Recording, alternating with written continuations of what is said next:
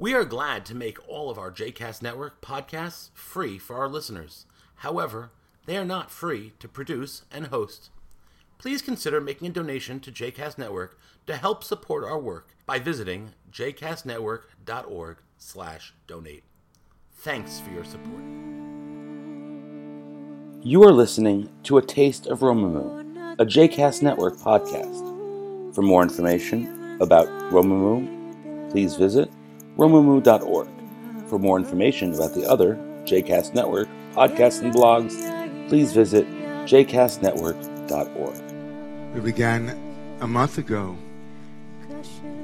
with this beautiful series of verses that Ariel put to music that we now are singing. And for many of us who remember them, we're back where we were, back in that space of self reflection of the high holidays, asking questions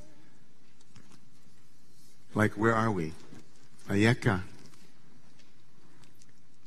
And then acknowledging that we get afraid, va'ira, ki erom because I was naked, and so I hid.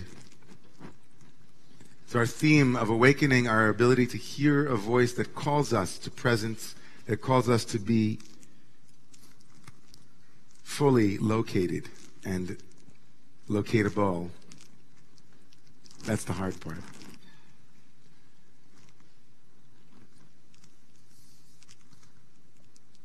And the hardest part, I think, in our communal reading of our stories, when we come back over and over again to the same stories and know them differently, the hardest part of the story of Avram, of our great forefather, our patriarch, of course, is that he was willing to leave a familiar place, leave his homeland, from your land, from from the place that you were born, from your father's home, your ancestral home, go to the new place. That was certainly a naked moment for Abraham, who was then known as Avram. Terrifying, scary. But later on in the Torah, a more profound moment happens. The Torah tells us that when Abraham comes to the land, God promises him land and children. These are promises of someone presumably Abraham trusted. Like God, if you said it's going to happen, it's going to happen. It's good. We're good. You see, I left it all behind. I put everything I owned into a Manhattan mini storage and I'm on my way. I got my Volkswagen Beetle and I'm making my cross country journey from Ur of the Chaldeans to the place that I have no idea, but you said I'm going to go, I'm going to go, sure. And then Avram lands in the land that God will show him, and no sooner as he landed, than there's a famine, and Avram is thinking, oh, that's great. So he leaves. Comes back again, and in chapter 15 of the book of Genesis, we have our naked moment that I think is more profound and more instructive than Lech Lecha. It was after these things, the Torah tells us sometime later, God's word came to Avram in a vision and said to him, Al tira Avram anochi magen lach. Don't be afraid, Avram. I will be your shield, says God. Of course, by the way, whenever God says don't be afraid, you know what is up, right? So if the Torah tells us, God says don't be afraid, you better know someone's scared. Avram is scared. And he says it kind of plain, straight, dugri, right to the heart. He says to God in the Torah, Vayomer Avram, God, mati ten li. What, you, what could you possibly give me, God? That's a pretty profound thing to say. What do you mean? I could give you everything. It's rhetorical, of course, and its rhetorical device amplifies Avram's despair. What could you possibly give me? Couldn't you possibly give me? Weren't you supposed to give me? Avram says, What can you give me? Anochi olech ariri uven meshek beisi hu demesek Eliezer. Says, What can you give me when I'm now without children? Avram hein li no datata zera vine ben beisi yoreshosi. He says to God, you promised, but you promised that this would be where we are at this point. You promised, I trusted you. You promised me. And God's word comes to Avram and says to him, Lo asher me'echa hu. You don't know this yet, but you will have a child. And then this verse. Vayetze oso chutza. And God took him outside. Ha-chutza. Can everybody say that? Ha-chutza. One more time. Ha-chutza. God took him ha-chutz, bachutz. He said, let's go outside. Where was Avram, presumably? If he took him outside, where was Avram? Inside. Inside, a tent. Habedna shemaima usfor kochavim. Look now to the heavens, says the vision, and count the stars into chalisporotam. What a great phrase in the Bible. Count the stars if you can. Count the stars. Go ahead if you can.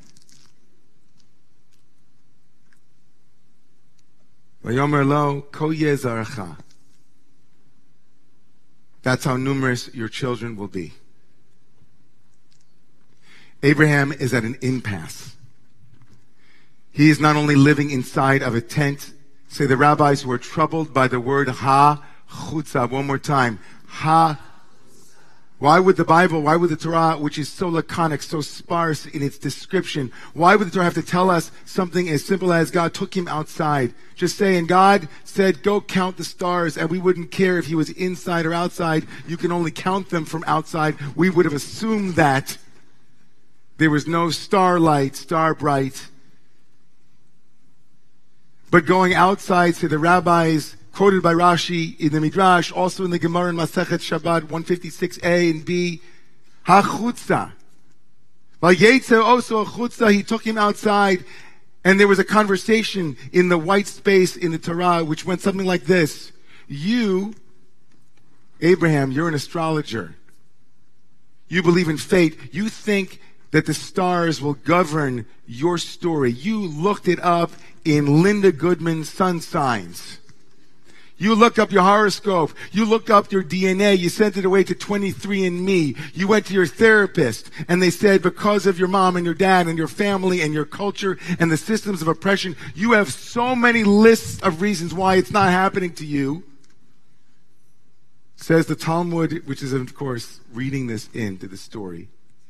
God had to take Abraham outside not only of the tent, but hachutza, Let's step outside, God says.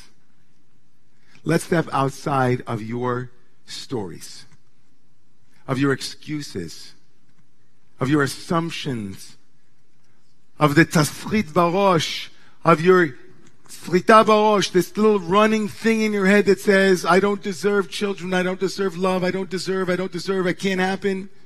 You promise, but I don't really believe it. Vayetze otoha chutza. Step out of your story. Maybe Avram ain't no lead. Maybe Avram won't have, but Avraham can have. Your name is Avram, but I'm going to give you a new name. I'm going to give you a new identity. Wouldn't all of us love, or maybe not, would that we loved the one who comes to us and says, Step out of your story, Ingber. You know that label you gave yourself when you were five, you can't sing? That's a story. I'm going to give you a new name. It's going to be called Singer. I like that. David Singer. It's just, with the B in there, it could be Singber, but I don't know.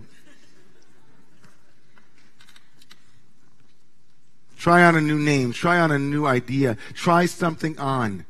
Would that we were people that said, I can't wait for the person, the family, the crisis that will shake me from the story that limits me. Would that I would welcome the story that will show me the edges of the possible that I live within, dare not stepping over it. One rabbi said that he even took him by the hand and he brought him up above the stars and said, Look down on the stars. You can rewrite the stars.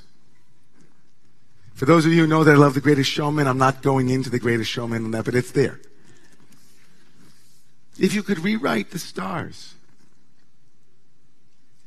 if you could overcome the limitations. If you could give yourself a new name, if you could live into a new possibility, says the Torah, hachutza, to me, to you.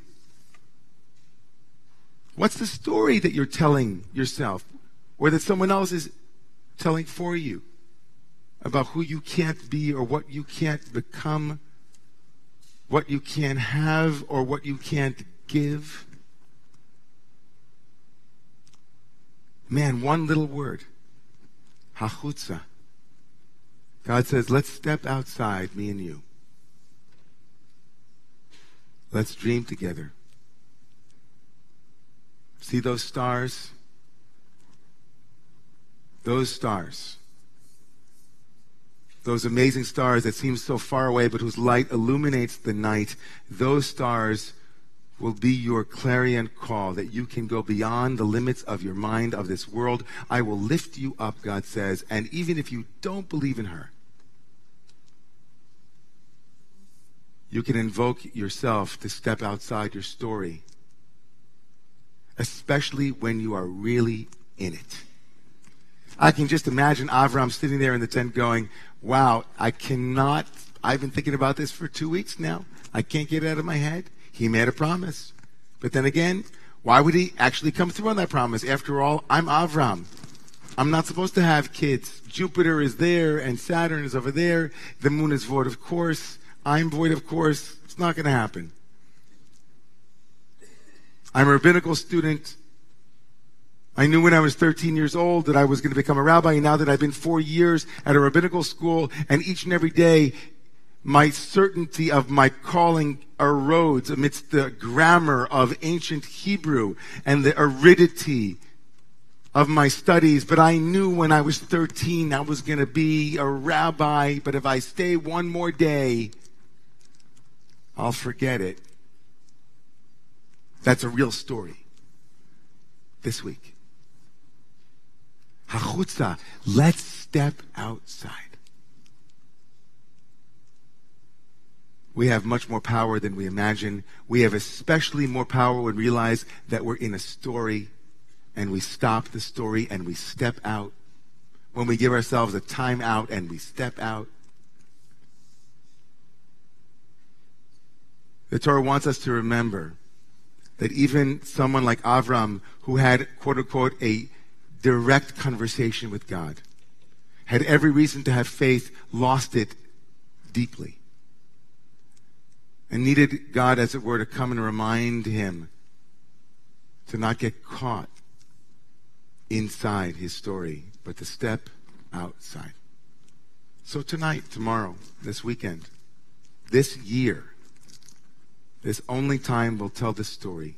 How are you, Avraham, tonight? How are you, Avraham, tomorrow? In what safe tense do you live imagining that a promise that should have been kept has not yet been kept. And you blame yourself, you blame the stars, you blame the world. And how can you step outside? Or better, how can you invite God or a friend or synchronicity to wake you up, to come along and stir you and say, hey, Josh, Hey, Rebecca. Don't give up on the promise. Just step outside and look at the stars.